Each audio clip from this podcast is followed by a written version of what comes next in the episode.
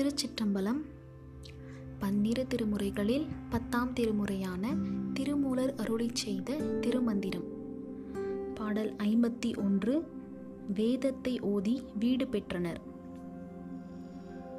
பாடல் வேதத்தை விட்ட அறமில்லை வேதத்தின் ஓதத்தகும் அறம் எல்லாம் உள.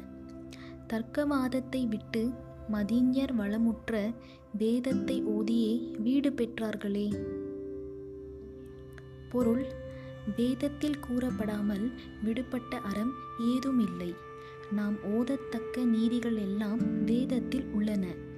ஆதலால் அனுபூதிமான்கள் தம் வாதத்தை விட்டு எல்லா பொருளுக்கும் நிறைந்த வேதத்தை ஓதியே முத்தியை எய்தினார்கள்.